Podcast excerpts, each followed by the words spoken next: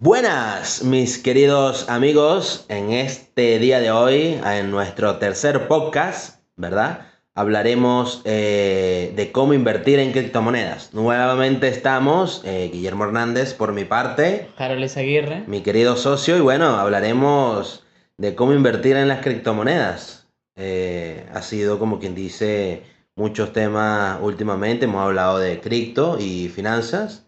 Bueno, hoy comenzaremos. Antes que nada, recuérdenos seguirnos en nuestras redes sociales por Blogs Company, en todas nuestras redes, Instagram, Twitter, LinkedIn, Facebook y YouTube y. Spotify próximamente. Entonces, bueno, hablaremos hoy cómo invertir en criptomonedas, Harold. La primera pregunta es, ¿la inversión en criptomonedas son rentables realmente, Harold? Cuéntanos. Bueno, las inversiones de criptomonedas son rentables dependiendo del plazo. Ajá. No es la misma una rentabilidad de corto, medio y largo plazo. ¿Por qué? Porque eh, si tú inviertes a corto plazo, quiere decir que tú, por ejemplo, vas a meterte una casa de intercambio, Ajá. vas a, a, eh, comprar una cripto, vas a esperar que suba o la vas a comprar por otra cripto que, que tiene un precio más alto y la sacas y listo. ¿Sabes? Dependiendo de la cantidad que compres. Y eh, la cantidad que vendas tienes tu rentabilidad. A mediano plazo son varios días. Por ejemplo, una estrategia semanal de cuántas criptos vas a comprar, a qué precio las vas a comprar, a qué precio las vas a vender. Y a largo plazo también tiene su rentabilidad, pero a largo plazo es más riesgoso. ¿Por qué? Claro, Porque a claro. lar- a, largo plazo, por ejemplo, en el caso de las criptomonedas, una, puede que tengas un mes muy bueno, Pero puede que tengas seis meses malos. Claro, te entiendo, pero ¿cómo hablaríamos aquí en este caso de inversiones rentables para los usuarios como tal, usuarios comunes, usuarios de categoría medium, usuarios de categoría ejecutivo? Estamos hablando también en el sector empresarial, eh, como instituciones, si las criptomonedas son rentables hoy en día, porque existe un margen de aún no aceptación para el mercado. ¿Qué Exacto. le pudieras decir tú ahí, Harold? Lo que pasa es que el margen de no aceptación es precisamente eso, que la gente ve que Bitcoin y las criptomonedas suben de golpe y bajan de golpe. Es un mercado eh, muy volátil. Entonces la gente dice que no son rentables porque hay mucha gente que no se informa de cómo hacerlo y se mete a lo loco en el mercado y pierde dinero. Claro, porque piensa que cualquier criptomoneda puede ser rentable. Puede ¿no? ser rentable. ¿Qué opinas tú de eso, aquí hablando en inversiones rentables? eh, el tema de, de todas esas criptos, Harold, token, muchísimos factores. ¿Qué es rentable realmente allí? Bueno, en el mundo de los tokens, que son ofertas iniciales de, de compra, De ICO, de, de ICO, se llama ICO, la rentabilidad se basa en qué, qué, cuál, qué empresa es, qué ofrece esa empresa al mercado, cuánto va a salir su token y cómo lo van a rentabilizar, ¿sabes? Porque si es un token, o sea, para el que no sepa, un token es básicamente una, una ficha de una moneda original. Es decir, Ethereum es una criptomoneda que se mina y tiene su proceso. Claro, claro. Los tokens son monedas basadas en la tecnología de Ethereum.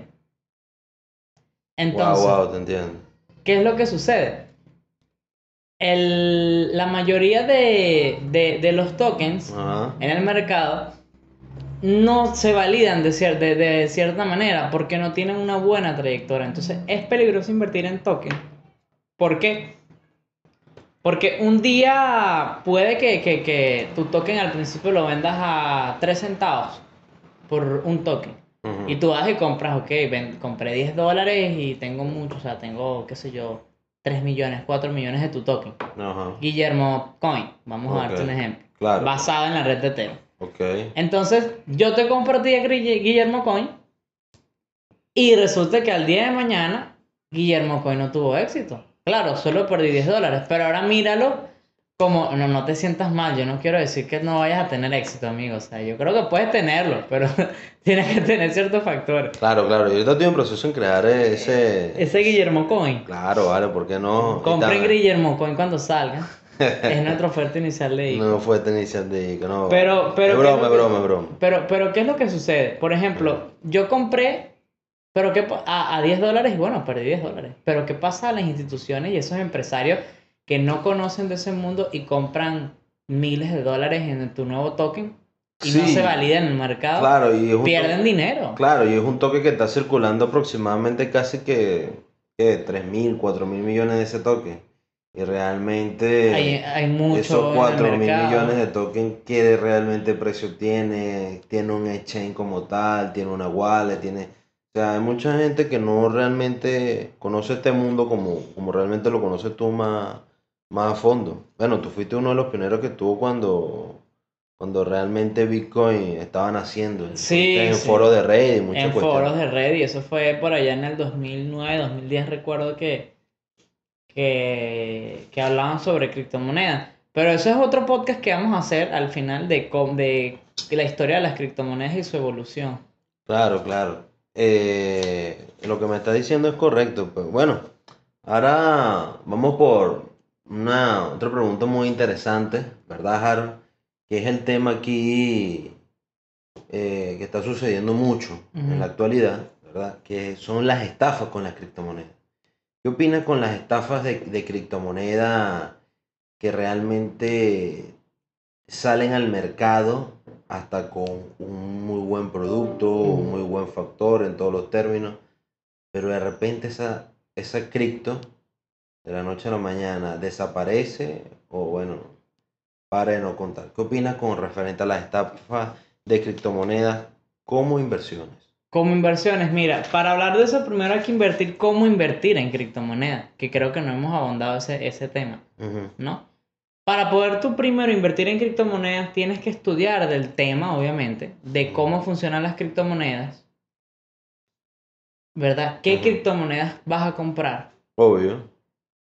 ¿Qué, con cuál es su tasa de rentabilidad? ¿Cómo qué tan volátil es de tanto a tanto Sí, tiempo? su, por su ejemplo, de, de- Exacto, por sí. ejemplo, yo voy a comprar Bitcoin y yo tengo que ver cómo se está moviendo Bitcoin en el mercado, cuál es la aceptación del mismo, cómo, cómo va, va, va a generarme ingresos o qué tan volátil está y debido a eso yo hago un plan de inversión, es decir, sé que hay buenas noticias para Bitcoin, sé que Bitcoin va a subir de aquí a mucho tiempo, voy a comprar a este precio y voy a vender a este precio, ¿sabes? Obvio. También hay otras maneras, como por ejemplo hacer trading directo en. Forex, en op- opciones binarias, pero para eso tienes que estudiar mucho más, porque tienes que saber de metodología de vela, eh, tienes que saber eh, cosas más técnicas dentro de los brokers. En cambio, ventas, a como la mayoría de la gente cree que, que puede invertir, que es comprando Bitcoin y dejarlo allí hasta que algún día se vuelva, valgan 30 millones de dólares, no es una buena opción. Lo era en el 2010. Ahora no. ¿Por qué? no, Porque, no. Bitcoin tiene un precio muy alto. Entonces, si tú compras en 30, puede haber un- una semana muy malas noticias. En, en China hubo un desgaste de minería y, y Bitcoin bajó. Y tú compraste a 30, ahora vale 20. ¿Qué fue lo que pasó? Lo mejor es comprar en 20. Ok. Entonces, si tú te haces un plan de inversión bueno, que es con lo que tienes que hacer, cómo, cómo funcionan las criptos, cuáles vas a comprar, cómo las vas a comprar, y luego cómo vas a evitar que caigan, puedes invertir en ellas. ¿Cómo evitas que te estafen? Ahora, Obviamente. primero, hazlo tú mismo. Yo soy partidario de que aprendas tú mismo a hacer tus inversiones, porque si tú pones a un tercero a que te haga eso, te puede estafar. Claro, eh, hay mucho, ahorita que está tocando el tema de tercero, eh, añadiéndolo al tema como una, una característica, ¿qué opinas con referente a, a eso, a esas personas que estafan de manera como con criptomonedas, de manera de maletín, en cuestiones de inversión? Ya que la persona no, no se atreve a sí mismo a involucrarse en el tema porque o sea, tiene miedo o piensa que poner sus datos como un KYC o MLE será incorrecto. O sea, ¿qué realmente opinarías tú allí? Bueno, yo la verdad es que si tú no sabes del tema de cripto y quieres aprender, aprende primero antes de meterte. Porque aquí en, en este mundo hay que ser realista y esta es parte de nuestro podcast, es ser realista y hablar cosas que otros, otros no hablan de... Porque yo puedo venir a decirte... decir la "Compra-". verdad. Decir la verdad, yo puedo decirte, compra Bitcoin, es el momento. Pero realmente sí es el momento, está en auge, pero hay que ser cuidadoso. Porque, por ejemplo, si yo no sé del tema, y no me quiero informar porque digo que el tema es complejo, por así decirlo, que el tema no es tan complejo. Nosotros damos asesorías y cursos personalizados de cómo, de cómo comprar Bitcoin y otras criptomonedas y cómo rentabilizarlo. Claro, claro. Pero si tú no quieres y quieres poner un tercero de que, mira, cómprame, que sé yo, soy un empresario que quiere comprar Bitcoin sola de aquí para que de aquí a cinco años valga más y no me importa si baja o pierde porque es una inversión a largo plazo. Hasta en esos casos. Ajá. Y yo busco un tercero porque no lo sé comprar, no lo hagas. No lo hagas, al menos que ese tercero tenga una empresa de criptomonedas. Sea un asesor que tú sepas que- profesional, profesional con un con certificado. un certificado que primero le hayas comprado poco para que sepa que te lo da, no que vas a meterte en una página de Instagram, compro criptomonedas. Esos son, los, esos son los típicos estafadores de maletín, lo que te estoy preguntando. maletín, exacto. Entonces, ¿qué es lo que vas a hacer? Obviamente hay asesores, muy buenos asesores, que te venden, que, que te saben enseñar a comprar cripto. Hasta ser una ICO. Hasta hacer una ICO, que es una oferta inicial, si eres un empresario que quieres tener tu propia criptomoneda. Pero no confíes en las personas que vengan a decirte que, que no, yo te voy a comprar todos los bitcoins que tú quieres, pero primero deposita adelante y yo después te los compro. No, así No, no, no, funciona. eso no Para el que no sepa, tú puedes comprar criptomonedas en cualquier casa de intercambio. Ujú. Y aquí les voy a dejar una lista. Para empresarios muy pesados que de verdad quieran comprar criptos a grandes cantidades, existen los mercados OTC.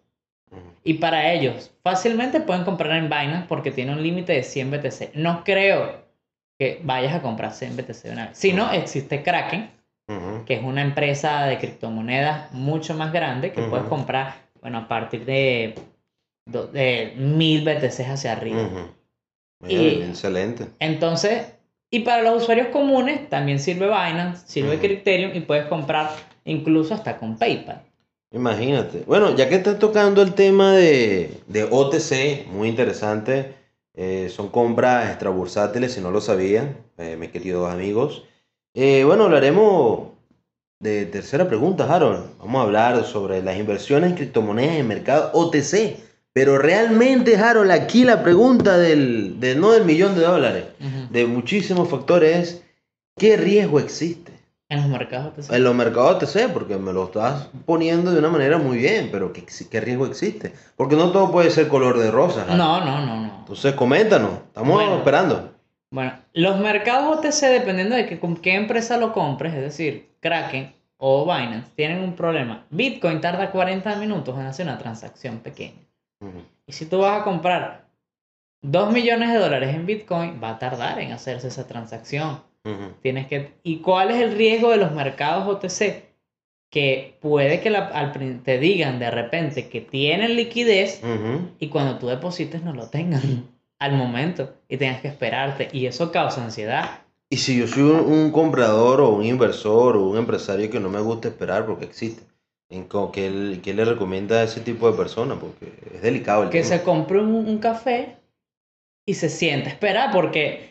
El, el, el- si yo te tengo a ti, por ejemplo, si yo busco a alguien que tenga bitcoins, no quiero entrar en mercados OTC, no Ajá. quiero, o sea, quiero buscar directo, yo te tengo a ti, tú tienes un, un, eh, tus bitcoins en un hardware, Hardware en frío, frío. que hardware en frío para los que no sepan, es un pendrive súper seguro donde tienes grandes cantidades de bitcoin y ahí nadie, no es Y no circula en la red. no circula en la red.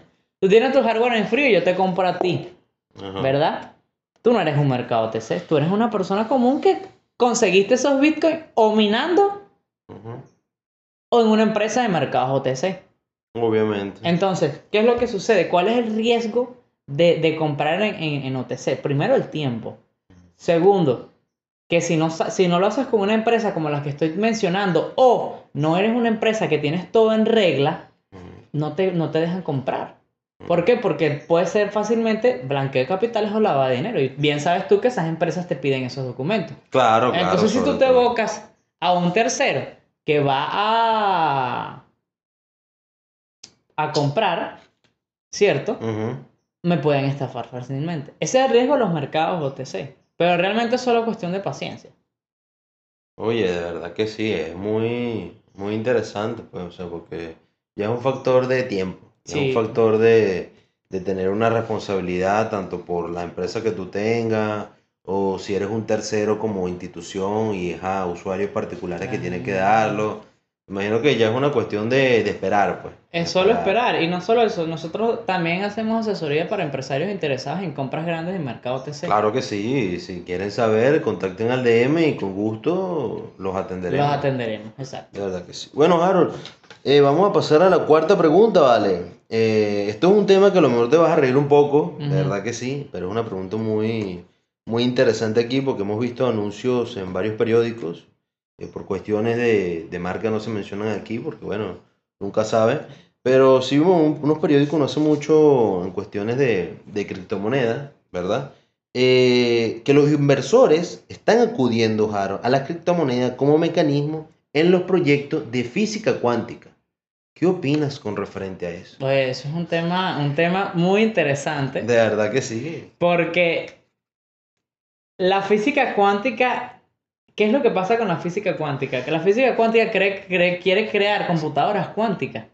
Ok. ¿Sabes? Eso es verdad. Las computadoras cuánticas pueden minar más rápido que, la- que, la- que las computadoras normales. Entonces Obviamente. hay un miedo allí de que las computadoras cuánticas Ajá. minen La velocidad. la- casi todos los bitcoins que hay y eso es peligroso. La tecnología cuántica no va a salir de la noche a la mañana. Ok. Pero yo opino que esas inversiones con cripto, ya que el Bitcoin está subiendo y las criptos están en auge y quieren apalancar a esas empresas con criptomonedas, a mí me parece perfecto, siempre y cuando tengan un plan de inversión, que me imagino que lo deben tener. Obviamente, obviamente. O sea, Sin embargo, está ese miedo de los mineros de que si llegan las computadoras cuánticas, la tecnología, o sea, la minería como la conocemos hoy en día moriría. Obviamente, pero, o sea, son inversores de criptomonedas que están acuyi- a- a- acudiendo a mecanismos para obtener eh, rentabilidad en sus inversiones con la criptomoneda en física cuántica. cuántica. O sea,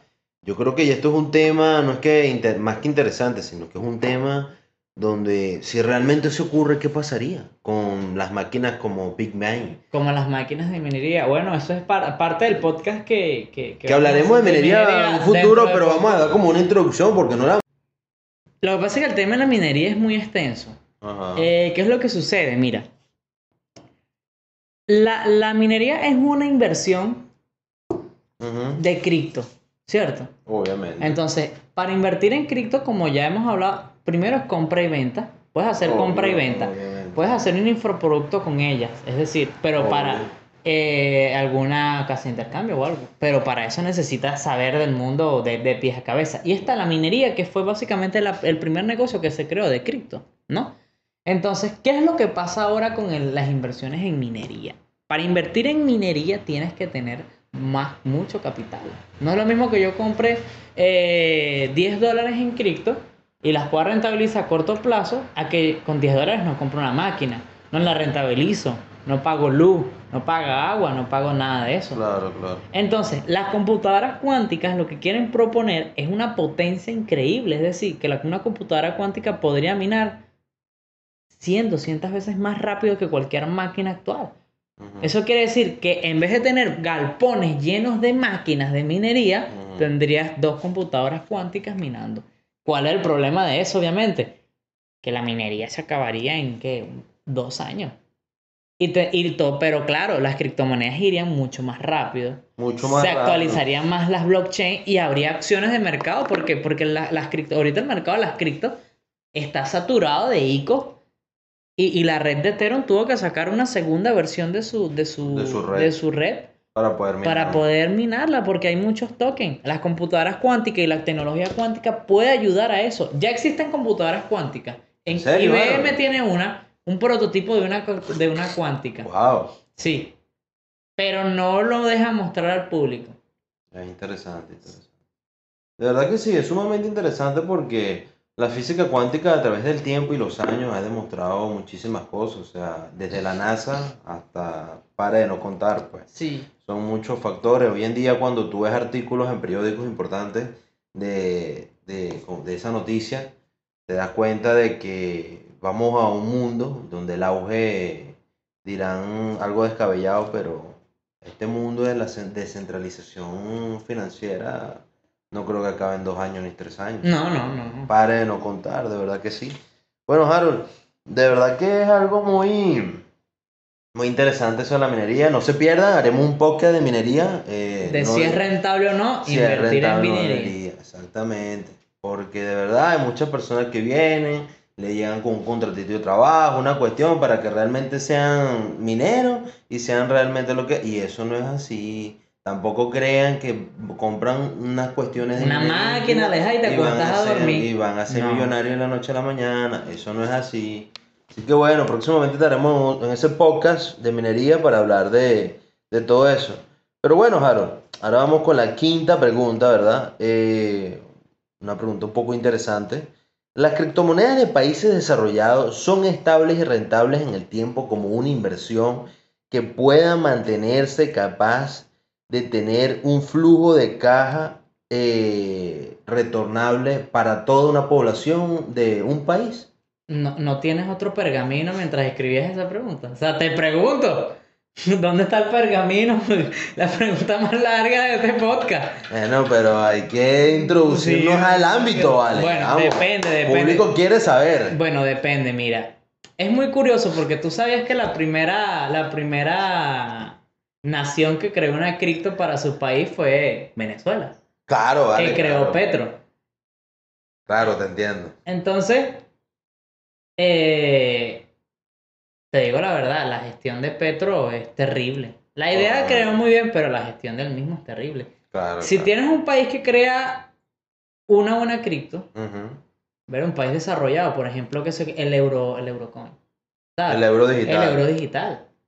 Oye, si con una buena gestión, eh, eso es muy bueno porque primero haces, ha- haces lugares de trabajo, es decir, más minería, Ajá. tienes más gente. Pendiente de atención al cliente del euro, Ajá. del euro digital, ayudas a la inflación, porque la gente se volcaría al euro digital y, y ayudaría a las economías de esos países desarrollados. Claro, pero ¿y cómo, cómo, qué beneficio realmente daría un país con una criptomoneda a un entorno de su desarrollo para que sea estable, rentable y tenga una sostenibilidad para su población como tal? Porque mira, te voy a decir la verdad.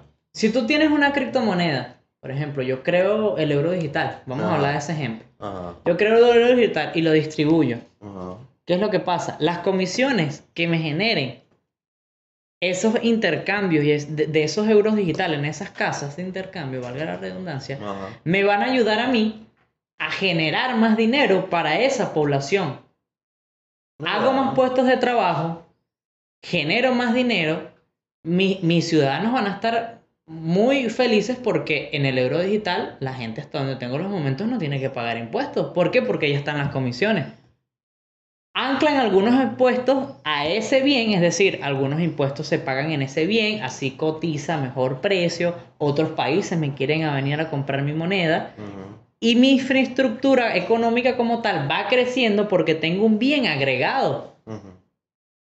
Si genero flujo de caja dentro de mi país y eso lo puedo invertir en infraestructura para mejorar algunas cosas, casa, eh, cuestiones para niños, cosas de bien, ¿sabes?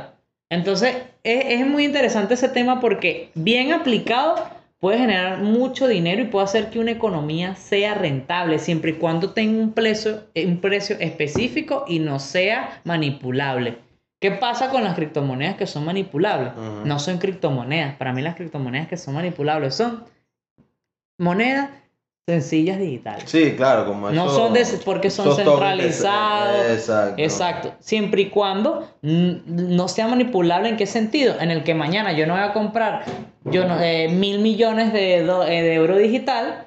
Ajá. El precio del dólar digital se dispara y pasa lo mismo que con Bitcoin. Los vendo porque ya tengo beneficio y baja. Eso es un peligro para la población. Tiene que ser un, un precio estándar, pero que ese precio y esas transacciones me Claro, ayuden claro. a generar todo eso. No, obviamente, pero, pero bueno, o sea, de verdad que con el tema de infraestructura, cierta comisión para beneficio para el Estado, Pagas o de impuestos mediante pagas el impuestos para la hacienda, todo eso, o sea, estamos hablando de un mecanismo muy bueno, pero aquí un, un factor que, que influye en el día a día, de verdad, de, de- de una población, es el beneficio como tal de esa criptomoneda que se cree. O sea, el beneficio como tal de la rentabilidad, Harold, de esa criptomoneda. Ujú. Para mí, por lo menos, sale el euro digital. ¿Qué es rentable para mí en el euro digital? Como yo, como ciudadano común de todos los días, ¿en qué lo puedo utilizar? ¿En qué realmente Aparte de la paga de- de impuestos. Aparte de la paga de impuestos, porque tú no puedes crear solamente una criptomoneda para pagar impuestos. También que tienes no, que tener no, otro beneficio. difícil. Coméntanos. Es que mira, ¿qué es lo que sucede que hicieron con el petro? La, la, e- ellos querían pagar pan- pen- pensiones y cosas así con las criptomonedas, pero realmente ese beneficio, primero, quitaría el papel moneda de la calle, y eso es un beneficio, no tendrías que tener papel moneda. Y segundo, si tú tienes, si por allí te pagan, por allí pagas tus impuestos, por allí compras de manera digital, con ese tú puedes viajar con ese dinero, tendrías eso. Pero de que tú vas a generar un beneficio para ti, no lo vas a hacer. ¿Por qué? Porque es una, es una moneda del Estado. No es que tú vas a comprar y vender el euro digital y vas a tener beneficio, porque es una moneda del Estado, no es una cripto como tal. Claro, claro, claro. No ve- beneficio monetario no lo verías, solo verías beneficios de utilización. Ok, No te lucrarías con el mismo. Ok, beneficio de utilización, ¿no? Claro.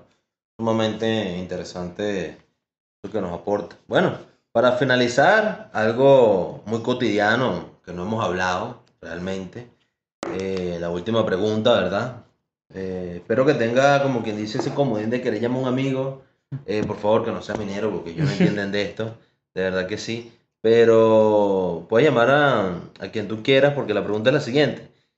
¿Cómo realmente los planes de inversión en criptomonedas van a ser rentables no tan solo en el tiempo, sino a cada momento que se puede ejecutar? Porque hay algunos que se ejecutan y no, No funciona. no, no funcionan. Hay otros que tienen que, eh, lastimosamente, sí ser rentables porque estamos hablando de empresarios, instituciones financieras, eh, inversores particulares, ¿verdad? Que uno lo ve en LinkedIn con su perfil de su portafolio y bueno, mayormente comentan. Bueno, si tú tienes un plan, o sea, un plan de inversión sigue siendo un plan. No es algo que, que, que, que, que tú, la mayoría de los planes que se hacen al principio de, de ROIs, de retornos de inversión, no se han comprobado. Tienes que irlos a comprobar, al menos que hayas uno en base, porque eso es un método científico, ¿sabes? Tú primero tienes que probarlo y luego que una vez lo pruebas, creas ese plan de inversión. Ok. Hacer un plan de inversión sin probar una estrategia es, es mentira, o sea, es, es subjetivo, es lo que tú crees que va a pasar. En cambio, si ya tú has, con metodología, tú has comprobado que, por ejemplo, tú de cada cuatro transacciones, tres de funciona, tienes un factor, eh, tienes un factor de un 90% de tus transacciones. Obviamente, obviamente. ¿Me entiendes? Entonces tú en base a eso haces un plan de retorno de inversión, es decir, qué criptos voy a comprar, cuándo las voy a comprar, cuándo las voy a vender, en dónde las voy a vender, a qué precio las voy a vender, qué días lo voy a hacer, cuánto me va a generar esa comisión, cuánto de esa comisión yo voy a retornar a mi, a mi capital y cuánto me va a quedar a mí y por cuánto tiempo. Obviamente, obviamente. ¿Sabes? Todo eso lo tienes que tener en cuenta. Porque, por ejemplo, si yo hago una lista de las 10 criptomonedas, las que más me gustan del mercado, que tienen una volatilidad mediana, que puedo decir, ponte a, a mediano plazo, que esta semana me va a ir bien, voy a cambiar Bitcoin por Ethereum, porque el Ethereum sube, por ejemplo, un, un- un truco que les voy a dar. Mientras que Bitcoin sube un 10%, las criptos más pequeñas suben 30%. Y hasta más. Y hasta más. Dogecoin subió Doge- casi 600%. Por ciento. Exacto. Así que no se evoquen solo en Bitcoin. Bitcoin solo es la cúpula y la capa de las cripto. Detrás de Bitcoin hay muchas No, no, ya criptomonedas va, pero espérate un muy momento. rentables. Espérate un momento, Harold. Hablando que Bitcoin es la cúpida, porque tú te metes CoinMarketCap y ya no vemos que Bitcoin es el número uno, señor. El número uno ahora es Wall Street Bets de Pero- nuestra comunidad Reddit, ¿vale? Pero, pero, eso es de Reddit. Eso es de Reddit. Obviamente, pero. O sea, Pero, pero no puedes que decir. Bitcoin. Exacto, pero no puedes decir que, que, que esa moneda es más, más rentable que Bitcoin, ¿sabes? Solo la comunidad de Reddit quiso, quiso decir, ¿sabes que Nosotros tenemos poder y lo tiene. Pero ese es otro tema que vamos a hablar luego de cómo las noticias influyen en los Eh, precios de las cripto. Pero tienes que tenerlo en tu plan de retorno de inversión de criptomonedas. Primero, Ujú. lo que te mencioné, cuántas criptos son, cuánto tiempo vas a tomar y cuánto de esa inversión vas a retornar y cuánto te va a quedar. Tienes que saber de noticias, obviamente. Claro, tienes que, noticias. saber, tienes que saber muy bien tu análisis fundamental para poder hacer Para un buen poder análisis- hacerlo tienes que saber Análisis técnico. tus noticias, saber del mundo de cripto y estar muy pendiente de eso todos los días, porque tú no puedes, al menos que sea una inversión de, de, de largo plazo, de aquí a cinco años, sí, porque de aquí a cinco años Bitcoin va a seguir subiendo y las criptos van a seguir subiendo. Obviamente. Pero obviamente. si es una inversión de corto y mediano plazo, no, tienes que estar al día. Entonces, Sí, mi recomendación, si tú, si tú vas a hacer un plan de inversión y no te está funcionando, es porque no es porque el plan de inversión esté mal en sí, Ajá. sino que la técnica de inversión que estás usando está mala y por eso tu plan de inversión no está funcionando. Claro, o sea, tienes que tener eh, un mecanismo, digamos que 50-50 en ciertas estrategias, porque no te puedes lanzar a la deriva de que un 99.99% te va a funcionar ¿Por qué? todo. Porque el ego, el ego es un, el ego es el peor enemigo de alguien. Pero Yo puedo decir, no, yo soy muy rentable, ¿sabes? Lo que, porque yo sé de trading. Nunca te has metido en trading. Sí, Yo o sé de sea, mucho... Entonces yo sé de trading y por eso yo voy a invertir aquí y de repente es pura falsa, ¿no? Pura falsa por como, como eh, cuestiones de, de colegas o amistades que te consigues, de que tienen el mecanismo viejo de IQ8, ¿verdad? Y creen que ya saben sumamente de trading, pues, y prácticamente no te provoca con ese tipo de personas ni hacer un proyecto, ni bueno, ni ejecutar nada, porque son personas Que sumamente muy alto. muy altos y son sumamente personas inestables en todos los sentidos, Bueno. psicológicamente y como ser humano también. Bueno, nosotros con esta terminamos, ¿no, Guillermo? Sí, vale, pues ya terminamos de verdad que sí, o sea, no, no te puedo decir que no hay más que, que contar. En este podcast de hoy ya, ya terminamos próximamente, ¿verdad? Hablaremos de otros temas más interesantes, como estuvimos acotando, el de la minería, de la minería. Eh, vamos a hablar también de temas más, más densos sobre cómo está afectando las criptos también en muchos mercados internacionales. Y bueno, estaremos hablando también de las finanzas digitales. ¿Qué pasa con mucho, muchos servicios, Muchos, mucho pago? Eh, hay unos mercados ahorita en el mundo de las finanzas digitales que está redundando bastante. Y bueno, también los Venture Capital están dando a entender eh, que hay que financiar ese tipo de proyectos. Y bueno, de eso hablaremos muy seguido por aquí en estos podcasts. No nos dejen de seguir en nuestras redes, sociales a través de Blogs Company por YouTube, eh, Facebook, Instagram, Twitter y LinkedIn. No dejen de seguirnos por ahí para que realmente estén pendientes de cualquier noticia, cualquier podcast que próximamente vayamos a sacar. Y bueno, Espero que les haya gustado este podcast. No se olviden de seguirnos. Eh, un saludo a la gente que nos escucha en, nos escucha en Spotify, en, en Google Podcast, en iTunes Podcast y bueno, o donde estén escuchando este podcast. Bueno, esto ha sido todo. Espero que les haya gustado y no se olviden de contactarnos si quieren una asesoría privada. contáctenos al DM por, o por Blockchain Consulting Company. o por nuestro correo que es blockchainconsultingcompany.com que tenemos que cortarlo, ¿viste? Está muy largo. Está muy largo, sí. Bueno, hasta luego.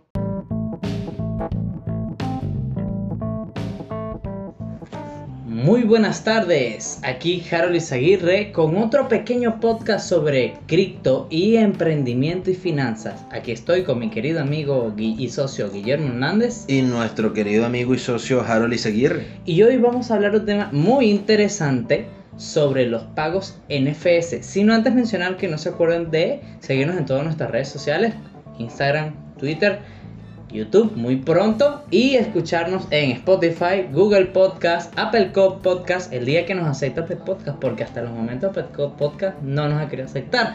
Hay que revisar bueno. eso. Déjenme decirles que este es el capítulo 4, si mal no recuerdo.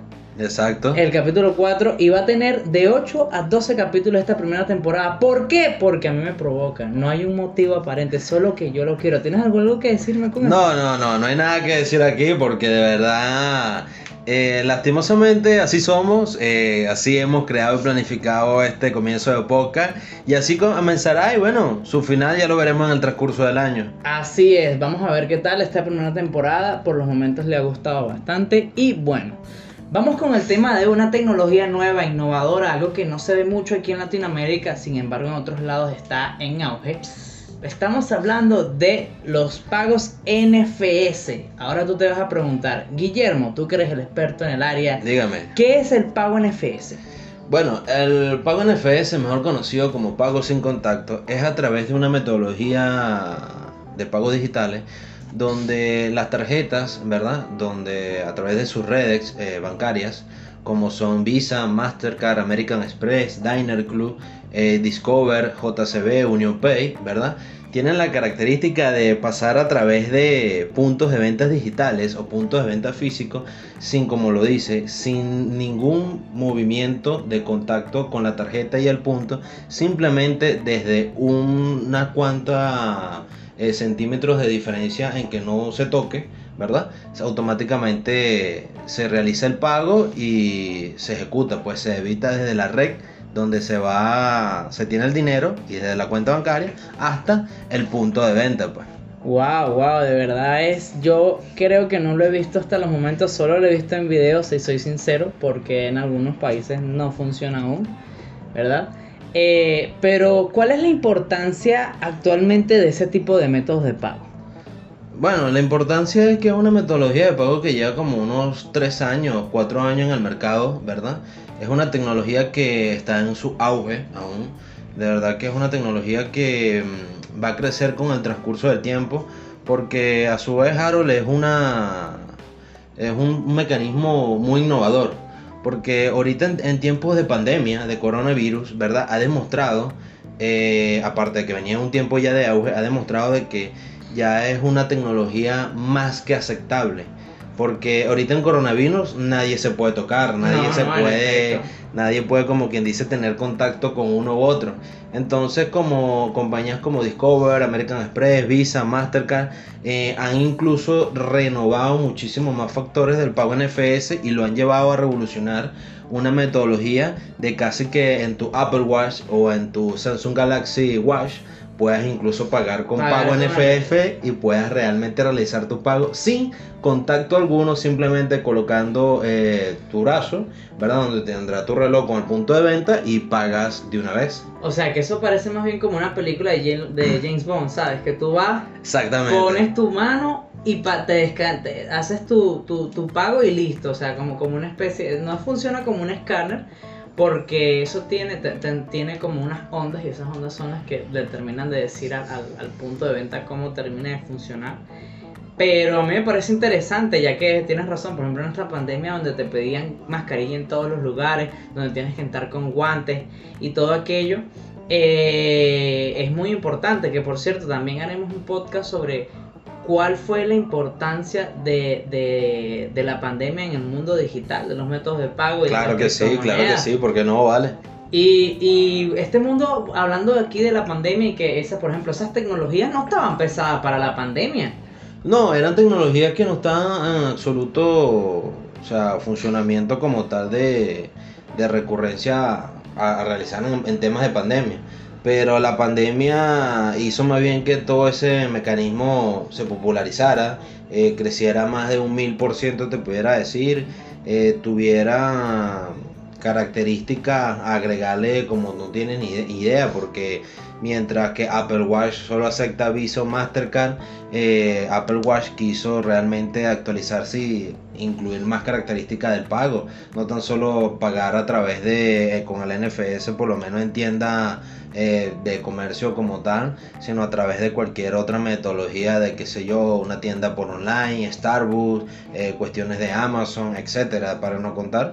Y también otra tecnología como la tarjeta y mecanismos de billeteras iguales también. Exacto, sí. Y, y bueno, para las personas que nunca lo han visto, en YouTube, vayan a YouTube, van a aparecer unos videos mediante que nosotros estamos hablando de cómo se realizan los pagos en FS, ¿cierto? Pero ah, ya que estás hablando de las plataformas, la que estás hablando de las plataformas, me gustaría saber en qué plataformas está disponible, ya que me estás hablando de tarjetas, Apple Watch, eh, no sé si con el teléfono puedo yo pagar o, en qué tipo de plataformas está disponible ese tipo de pago. Bueno, ese tipo de pago, Harold, está disponible en muchas plataformas. Si hablamos de cuestiones de tecnología, en lo que son smartphones y, y relojes inteligentes. ¿Pero en todos los smartphones o en ciertas gamas en específico? No, en ciertas gamas en específico, porque esto es un, un producto de gama alta. ¿verdad? Vale, vale. Y como es un producto de gama alta, está en líneas ejecutivas, líneas élite, como quien dice. IPhone, Sí, Samsung, puro- los Xiaomi. Exactamente, lo, lo- por lo menos el Xiaomi Mi 11 está en el Apple, el iPhone 12, en el Samsung Galaxy S21 Ultra, o sea, en teléfonos de muy gama alta de que su tecnología es eh, de punta, pues. Y son, como es una tecnología tan avanzada, es prácticamente como una vez hubo un chiste que decían que el pago en FS era tan veloz como el nuevo chip, ¿verdad? Que quiere poner Elon Musk Musk en la en la, en la cabeza. cabeza, o sea, en el cerebro humano. Entonces, de verdad que, de verdad que bueno, son cuestiones que uno llega a ver en muchísimos ¿Y factores. tú crees que en un futuro tú pagues con pago NSF con el chip de Elon que vayas y pongas la cabeza en el mostrador y pagaste? Bueno, O, o con los ojos, más de que miras el punto y y haces tu pago, sí. bueno, sí. te pudiera decir que, que Elon Musk es tan creativo con sus 49 años, casi 50 años de edad, que no me extraña que un día saque un pago en FS con el ojo, que ves el punto y ¡pum! Le pagaste. picas el ojo. Eh, le picas el ojo y pagaste, pues. No, no Vamos, sé. mira, mejor que cualquier película que hemos visto de ciencia ficción. No, o sea, los, los Vengadores en gay se quedó pendejo. Exacto. Sin embargo, él no ha hablado, él ha hablado sobre, o sea, ese chip, sobre cómo va a funcionar. Hay, hay un video, hay un, un documental, no, este, él hizo una presentación, esa es la palabra, Sí, sí. donde habló 40 minutos sobre cómo iba a funcionar, está en inglés, creo que hasta los momentos no está traducido en español, solo algunas cosas. Para las personas que sepan inglés, Ujú. eh, le estaremos dejando el link de esa presentación de él. Y, y bueno, para que, que la vean y les guste. Entonces, la tendría, yo tendría, tendría primero la tarjeta. Obviamente. No todas las tarjetas tienen pago en FS. Sí, sí, todas las tarjetas tienen. ¿Actuales? Sí, actuales. Todas las tarjetas tienen pago en FS. La única manera que, por lo menos, hablemos por país, ¿verdad? Que porque mayormente depende es del país donde esté, si está desarrollado o subdesarrollado. Sin embargo, hay países que están subdesarrollados donde tienen calificaciones de un grado entre B o C que cumplen con ciertas maneras de certificaciones ISO que son, mm, digamos, su- sumamente calificativas pues, para optar por el pago en FS. Pero pudiera decirte que depende más que todo por país, pues. Países eh, tan desarrollados como por lo menos en Europa, España, Portugal, Francia, todos esos países así, o sea, cuentan con pago en FS en cualquier eh, establecimiento, en cualquier tarjeta, en Norteamérica, lo que es por lo menos México, eh, Estados Unidos y Canadá cuentan con, Con ellos pago en FS. con pago en FS en tu smartphone, tarjeta y en tu mismo reloj. Y por lo menos lo único que cambia. Ah, y en Asia, bueno, también todos ni saben. Lo único que cambia así son los países latinoamericanos. Que algunos sí están adaptados al pago en FS y otros no están tan adaptados, Harold. Es por la medida, ¿verdad? Que lleva el, el modelo económico de su, de su moneda. Dado que el, el modelo económico de su moneda es nacional y, y tiene que estar anclado, ¿verdad? Eh, a, las cuest- a las cuestiones de bancos centrales y todo eso, y no son tan de libre cambiario, así como que, por lo menos un ejemplo, peso argentino con dólares, sabiendo que las personas de Argentina que nos estén escuchando saben que en Argentina la cuestión no está muy buena No, no, no. con las cuestiones de obtener divisas y esos factores, como pasa también en Venezuela. Eh, pero algunos países de Latinoamérica que sí están como que al alcance de una calificación ya desarrollada, como Chile, o sea, sí se cuenta con pagos en así, pero son contados los países de De Latinoamérica. Latinoamérica que tienen que pago tienen. sin Del resto del mundo, todo el mundo tiene. ¿Y tú crees que la evolución del pago en FS influye mucho en los bancos o más en las empresas, por ejemplo, de puntos de venta que no son bancarias, que quieren implementar esa tecnología? No, bueno, o sea, el pago, el- la tecnología NFS en, en la banca va a ser eh, continua. O sea, eso va a ser eh, de que JP Morgan, Chase, eh, Bank of America, HSBS de, de- de- de Hong Kong, o sea, muchísimos bancos grandes, los, los mismos suizos, o sea, no van a dejar de, de de innovar, de innovar en ese tema porque es un, es un pago, es una tecnología más a la centralización bancaria. Sin embargo, tu pregunta con el tema de puntos de ventas digitales, pagos digitales, eso sí de verdad que va a ser eh, una cuestión muy, muy fuerte entre ambos campos.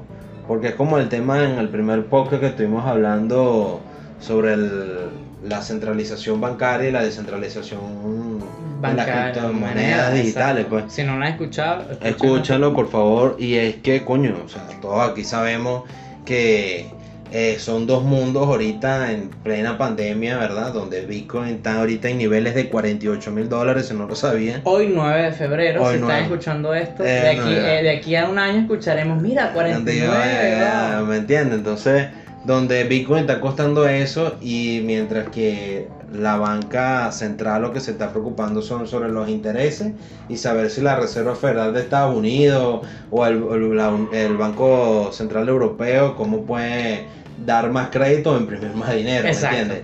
Son dos peleados. Tecnológicamente hablando, ellos son, para mí, como lo veo yo, son unos reptiles con las manos pequeñas que lo que hacen es ver qué más comen. Son unos carroñeros. Unos reptiles carroñeros. Exactamente. Entonces son dos mundos ahorita donde uno quiere implementar más la innovación y el otro quiere seguir en la prehistoria. Entonces claro, uno está regulado, el otro no tanto, entonces son, son factores que no sabemos en lo digital, como me preguntaste, que hasta dónde pueda llegar, no lo sabemos porque puede venir una regulación por las cuestiones de licencia de dinero electrónico que no permitan más el, pago en FS, eso es posible, y puede también haber por otras circunstancias donde simplemente sea una tecnología de punta del futuro, pues, en las cuestiones digitales. Pero en las cuestiones bancarias siempre va a existir. Nunca, va, a existir. Nunca va a existir. Ahora, una pregunta aquí, la pregunta polémica de la tarde. ¿El pago en CS es seguro? O sea, yo estoy seguro cuando me, me proban a mí, ponte. Yo no sé nada del tema. Ajá. Dejé la cartera en un bar. Ajá. La billetera en un bar. Ajá. Saca mi billetera ¿Es seguro que cuando me roban esa billetera o me roban el celular, el pago en FS, qué tan seguro es en ese aspecto?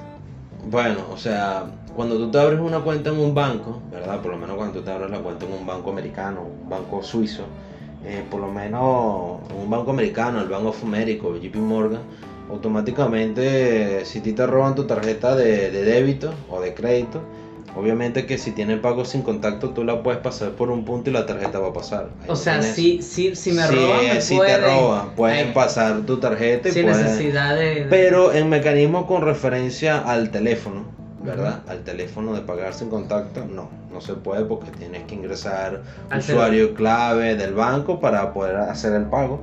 En cuestiones de pasar la tarjeta también, eh, la tarjeta es con el pago sin contacto va a tener un límite límite, estamos hablando que ese límite tú lo sabes, que tú lo proporcionas como de precaución de 200, 500 dólares o euros o yuanes, donde realmente tenga esa, esa cuestión de que pues tienes un límite para pagar, porque sabes que puede ocurrir en dado de seguridad, ¿verdad?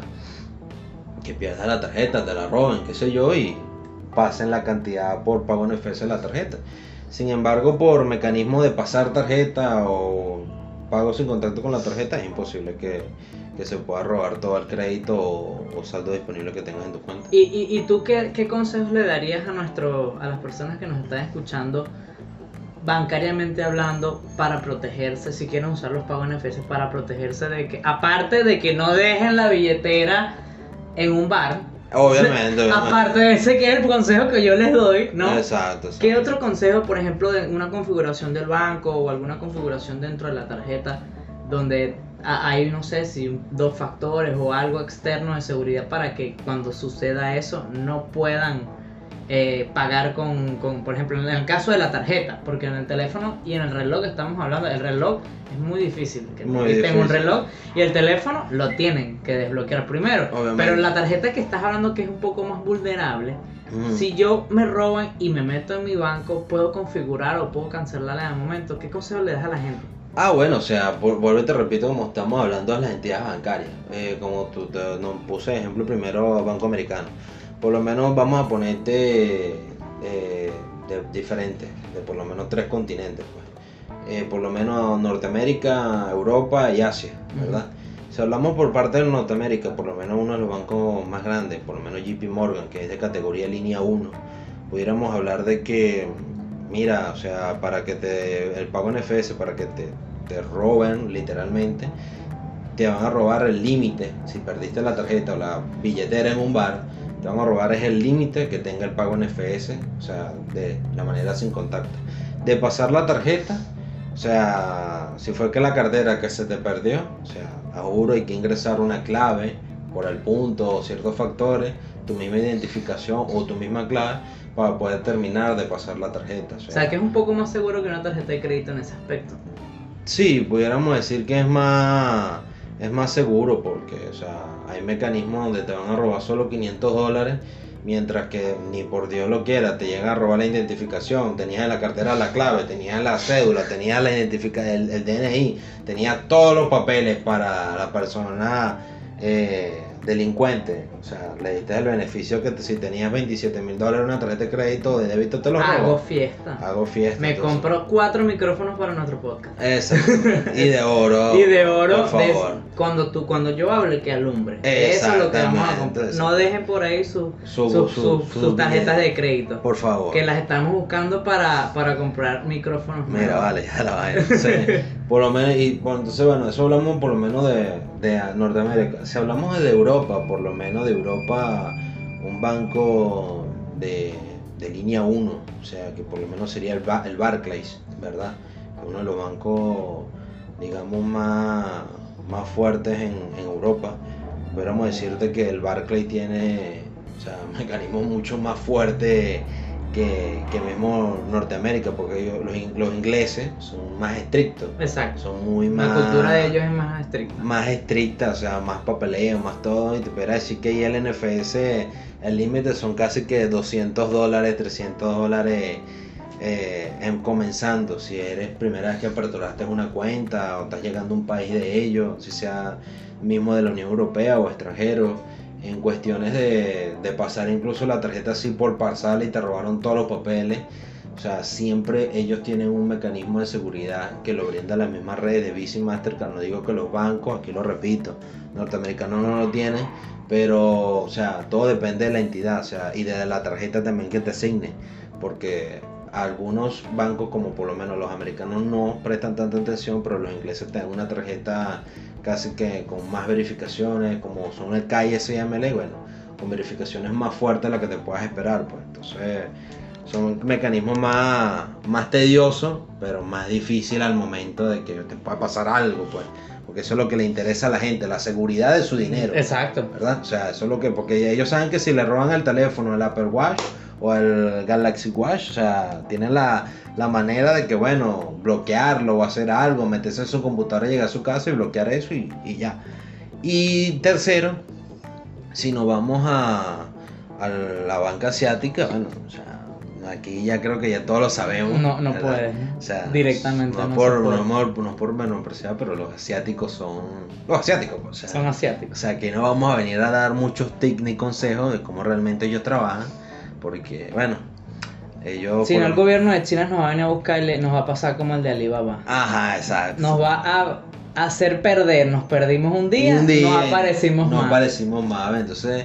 No, pero aquí ya dejando el chiste un poco al lado, sí, los bancos asiáticos son más, son más fuertes, como el HSBC, el Honshu Bank Corea, ¿verdad? ¿Puedes hablar Eh, chino ya? Claro, vale. O sea, Honshu Bank Corea. Hong Kong Man Korea. Ah, viste, mano, o sea, eso lo que está es ya listo. ya estamos hablando tres idiomas. Tres Este idiomas. nos ha enseñado Exacto. muchísimo. Mira, hemos, eh, hemos recurrido a través de este podcast con muchísima gente aquí dando un breve pausa. Italia, hemos hablado con la bella Sonora, eh, también de, de Petit Le Mois de Francia, Sí. con Cristina Legarde, o sea, hemos hablado también con en Portugal, con amigos de allá que tenemos en Por Brasil, favor, ¿verdad? Y eh, amigas, las nalgas más grandes del mundo. Entonces- Hemos hablado con gente de Inglaterra, gente de Barclay allá que nos llamó y nos dijo, por favor, mencióname. Lo que pasa es que no los mencionamos porque son muy importantes ya. Este Exacto. podcast ya tiene 200 Cuestiones. English, man, Exacto, ¿sabes? entonces no nos vamos a poner a hablar de aquí Ah, en vivo, no. No, eso no, vamos por favor, eso no, no, no, no nos conviene en este momento. Pero bueno, son cuestiones así, pero pudiera decir que sí, pues por lo menos el HSBC de, Asia, un banco de primera línea, O sea, es un banco muy, muy exclusivo y sus mecanismos de seguridad son, son muy altos. Incluso ellos vienen con, con sus tarjetas, vienen con, hasta con verificaciones de huellas dactilares, para que lo sepas, verificaciones eh, QR y verificaciones realmente... Primero me pierde el gobierno de China antes que yo pierda mi tarjeta, básicamente. Básicamente, entonces vienen con muchas verificaciones. Una simple tarjeta, imagínate tú como el subbanca digital. pues. O sea, son mecanismos que... Dependiendo de la zona, es más seguro o no Eh, es más seguro el pago. ¿no? Exactamente, dependiendo de la zona siempre Del va- país, del país, ¿verdad? Y no, y del continente. Siempre va a depender su seguridad, pero el pago en FS a corto, mediano y plazo cumple con su, su su- característica de seguridad porque sí lo, sí lo promete y sí lo cumple. Pero no podemos decir en este mundo, ¿verdad? Como siempre decimos aquí por Blockse Company, de que nunca te va a pasar nada en la vida, nunca nada, todo es seguro, ¿verdad? O sea, no, siempre te puede pasar algo feo. Así mismo, así que ya saben, cuiden sus carteras, cuiden todo como cuando estábamos hablando de la seguridad de las, de las, de las wallets, ¿sabes? Que a pesar de que hoy en día puedes recuperarte todo lo que pierdas allí, no lo pierdas igual. No, siempre tengo respaldado y siempre ten cuidado porque estamos hablando de tu dinero, es, es el- es tu dinero lo que está en juego, es la, la, la cantidad, o sea, la, la confianza que tiene la gente en ti también, porque tú puedes tener cuenta, puedes tener dinero tuyo, puedes tener un dinero que vas a invertir, allí puedes, a- a- hay muchos malos escenarios que no deberían pasar, pero que estamos en un mundo donde las cosas pasan. Nadie se esperaba que ocurriera una pandemia de año y medio, y aquí estamos, tú y yo. Exactamente. Pero bueno, la última pregunta para cerrar este podcast muy, me, ha, me ha gustado bastante porque la verdad la tecnología que, que estamos viviendo actual va a ser increíble. Espero que dentro de 10 años la gente escuche este podcast y, y diga que, que, que, wow, mira, ellos están hablando de esta tecnología. Ahora Claro, porque no valen, pues, y si es verdad, yo guiño el ojo y pago con la, con la tecnología de Elon Musk. Exacto. Elon Musk, si nos estás escuchando, adivinamos tus planes. No te escondas. Exacto. La última pregunta, Guillermo, la más sencilla y finalizamos ya. ¿Cuál es el futuro de los pagos sin contacto y de los métodos de pago en general de esa tecnología? ¿Cómo lo ves tú a largo plazo? Bueno, para finalizarte, eh, es un es un mecanismo, como vuelvo y repito, de tecnología muy, muy avanzado. O sea, hace tres años, cuatro años, como pudiéramos decir, del mismo, del mismo tema de las cripto, era una tecnología que la gente lo veía y decía que no, no tenía sentido alguno realmente sacar eso a la calle, porque que este sentido va a tener que yo pase una tarjeta por encima y se pague. Exacto, O sea, como que ¿qué? o sea, si la tarjeta no la estás pasando, no estás pagando. O sea, ¿cómo me vas a venir a decir tú, güey, Que si de no que no estás pagando? ¿Me entiendes? Exacto. Entonces, son cuestiones que, conchale, o sea, no. La gente no entendía en ese momento hasta que empezó la publicidad masiva, a realmente darte a entender cómo se usaba. Empezaron los factores de las grandes empresas a sumarse a esa tecnología y más que nada coronavirus llamado COVID-19 eh, terminó de, de hacer eh, uso de ella muy frecuente.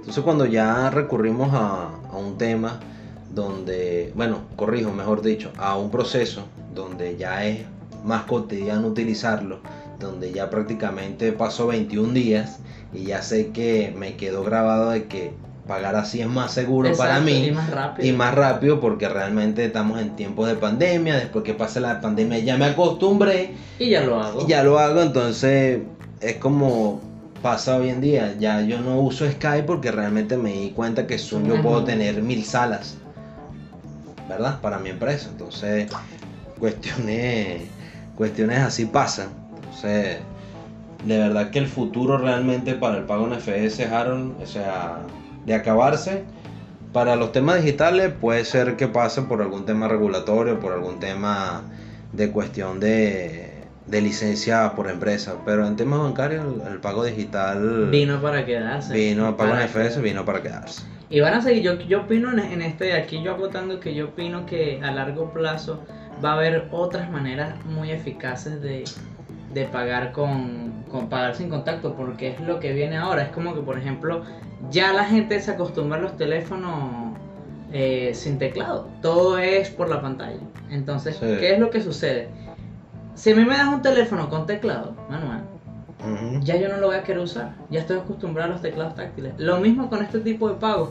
Entre más le facilites tú a la gente, lo que va a hacer se automatiza mejor y la gente se acostumbra. Claro, porque ya le estás dando un proceso que es continuo, un proceso que es innovador, un proceso que es realmente lo que el día de mañana va a quedarse, ¿verdad? O sea, aquí, pues aquí cuando hablamos de este tema del pago en FS es como decir el, el tema de Bitcoin.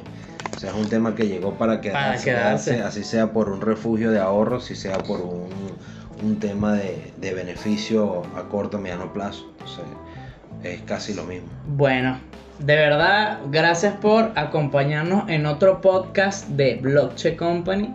La verdad es que nos está gustando mucho, mucho hacer esos podcasts. Así que si a ustedes también les gusta, compártanlo en sus redes también. Escúchenos en Spotify, el Google Podcast.